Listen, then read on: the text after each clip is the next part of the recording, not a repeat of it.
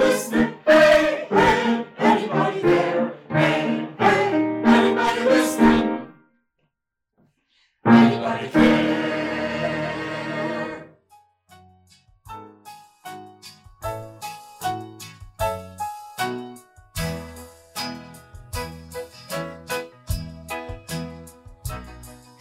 Hi, my name is Jonette Gay, and I'm the pastor of Otterbein United Methodist Church. And we are starting a new podcast. I have with me today our media specialist, Hi, Jason Burgess. and we want to talk and we want to listen. Our faith is seen and understood in many topics. We're glad you've tuned in today to Hey Hey, anybody listening?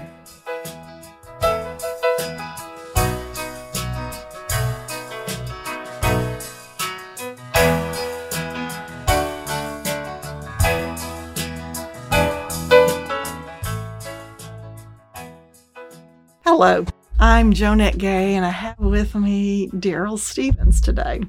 Welcome, Darryl. Thank you, Jonette. It's good to be here.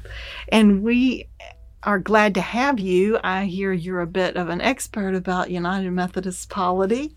You teach United Methodist polity and church history, right? Or So I, history? I, I teach ethics at Lancaster Theological Seminary and uh, have taught United Methodist history, polity, and doctrine.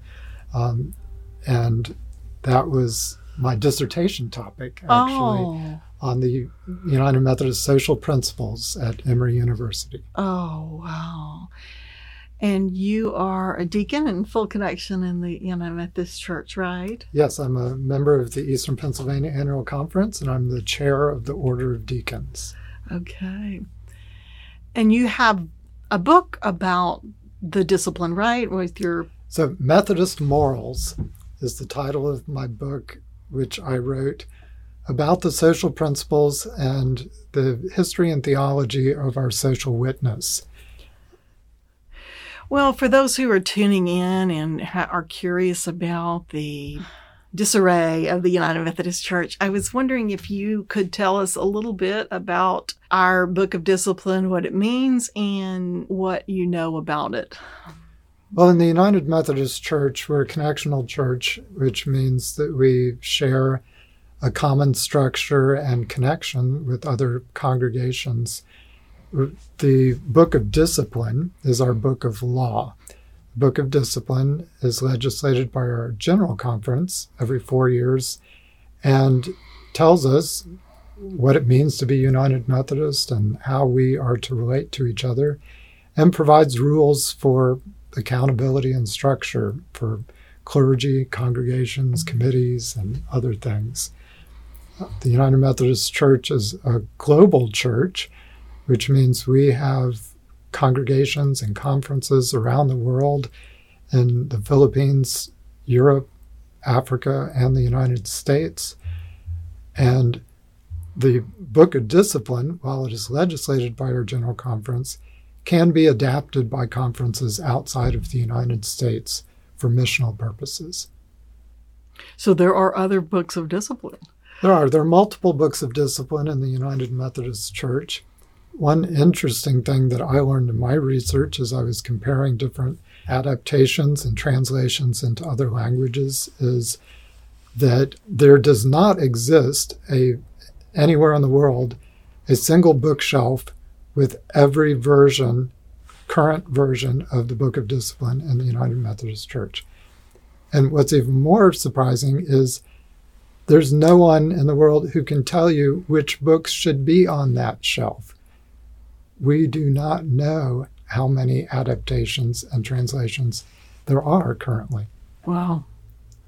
Well, it sounds like the other churches in other countries can adapt, but it doesn't seem like the United States can.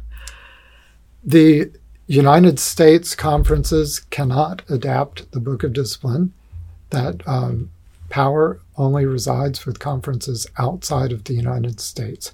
So there's a bit of a discrepancy in the way the General Conference legislation pertains to United Methodists in the United States versus other places in the world. That said, much of the Book of Discipline is, is held in common. Um, across the world. Um, there are slight differences in um, the social principles, for example, and as well as um, in the way bishops and deacons are treated. So, bishops in some conferences in the United Methodist Church in Africa are elected for a term of four years. In the United States, bishops are elected for a lifetime term. I'm an ordained deacon in the Eastern Pennsylvania Conference. Um, that's a permanent status, um, full membership in the conference. There are some conferences in other parts of the world in which the deacon is still a transition to the ordination of elder. So my my role as a permanent deacon does not exist in some conferences. Well, that tells us a little bit about the global part of United Methodist Church. What about the history? I mean, have we ever had issues with the discipline before? Oh yes. what are some of we have always had issues. what are the some discipline. of the things that There has never been a time when every United Methodist has agreed with everything in the discipline. Um, the first discipline in the 18th century had a rule that uh, clergy could not own slaves. Well, that rule was quickly ignored within in about six months' time. Was widely uh, violated by Southern United Methodist or Southern Methodist Episcopal clergy at that time.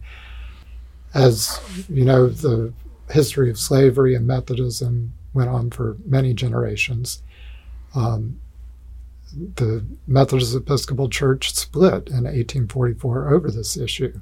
In the 19th and 20th century, the issue of divorce was a dividing issue. So, 100 years ago, there was a rule that said clergy could not be divorced or marry a divorcee. That rule was violated. Pastor was brought up on charges. The same place in the discipline today has rules against gay and lesbian clergy.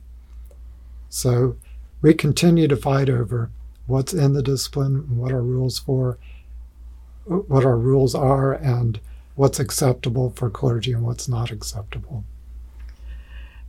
it seems like there's something about um, unevenly yoked that was a big deal back in the day. Yes. So, uh, in one of Paul's letters, he talks about husband and wife being equally yoked. That is, they're both believers, they're both Christian. In early Methodism, Methodists were supposed to be equally yoked with their spouse. That is, if their spouse was not a Methodist, uh, that was a problem because they hadn't um, accepted the Methodist discipline and way of living a holy life. In the 20th century, that got applied to Protestants marrying Catholics as being unequally yoked. So we've we have tried to monitor and regulate who can marry whom in every generation of Methodism. And I, I go into detail in this in Methodist morals. That's one of the very interesting uh, topics and case studies that are write about. It, does something else come to mind when you think of our current state and the discipline and conversations? You said, I heard you say that the discipline contradicts itself. Can you give an example? Well, um, for example, in our doctrinal standards, one of our doctrinal standards says that war and bloodshed is incompatible with the teachings and example of Christ.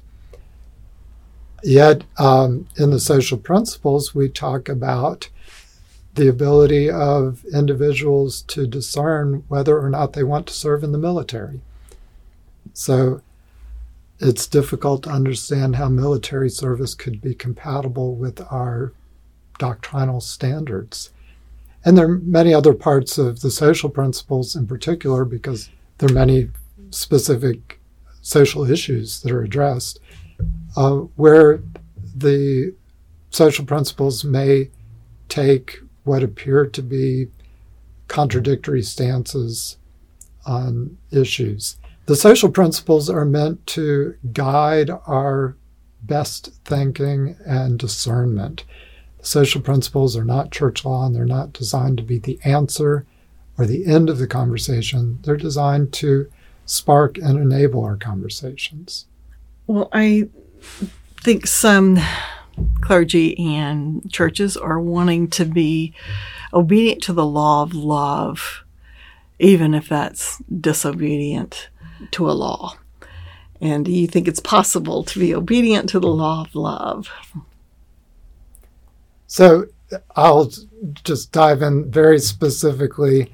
Bishop Melvin Talbert has engaged in what people call ecclesial disobedience. That is, um, he has ordained gay and lesbian pastors, he has conducted same sex weddings, both of which are contrary to the letter of the law and the book of discipline. He, instead of terming his work ecclesial disobedience, has turned this around and talks about his work as an act of biblical obedience, being obedient to the law of love over the what he considers unjust laws in the book of discipline. So the same issue faced Martin Luther King Jr. in the Birmingham City Jail when he wrote about obeying the the higher law. That is, the law of the land was that the races had to be segregated. He violated that law because he said it was contrary to the natural law, to God's law that talks about um, loving our neighbor equally. Yes, I remember when Bishop Talbert said that, and I uh, think one of the most convicting things I've ever written is letters from prison when Martin Luther King challenges moderate pastors who just want to wait when it's time. Well, I really appreciate just this brief conversation about the discipline, about the United Methodist Church, and different perspectives and your knowledge of where we are. Did, could you just say a word about what disaffiliation means if someone listening has heard that word and not sure where it stands? So, disaffiliation is a word that has entered the lexicon of United Methodism recently. Um, this is a way of talking about a congregation that would like to leave the denomination. So, in the United Methodist Church, congregations are belong to a denomination. The congregation's building and assets are held in trust for the the annual conference, and in 2019, General Conference um, legislated a, a, rule that said congregations could disaffiliate who uh, disagreed about homosexuality, and there was a process put in place and a certain cost involved um, to pay apportionments and the um, the clergy retirement. So it is possible for congregation United Methodist congregations to um, vote to leave the denomination, to, that is to disaffiliate from the United Methodist Church. Uh, we, this has captured some headlines. Uh, the reality is that um, this pertains to about 3% of our congregations. A very small percentage of congregations have actually investigated um, or gone through a discernment about this or voted to disaffiliate. Most congregations are very divided, as are as is society. Well, what is your hope? What do, what do you feel hopeful about in the United Methodist Church, or do you feel hopeful? so I, I, do have a, a um, cautious hope for the United Methodist Church. I believe the United Methodist Church is, is a very big tent. We have a wide variety of people and beliefs and cultures and ethnicities and theologies that work in the United Methodist Church, we share a conviction that God acts in our lives through grace and that we can grow in the love of God and neighbor through grace. And the way we grow is through works of mercy and works of piety, that we love God and love our neighbor as ourselves. and that we can put this into practice through Bible study and worship and prayer and small group accountability and visiting those in prison, feeding the hungry, um, fighting poverty and injustice in our world. Um, so these are the things that uh, hold us together our faith in action and our confidence that God's grace is enabling us to, to be better and to do better. Thank you, Darryl. And I think all of you who've tuned in with us to Hey Hey, anybody listening.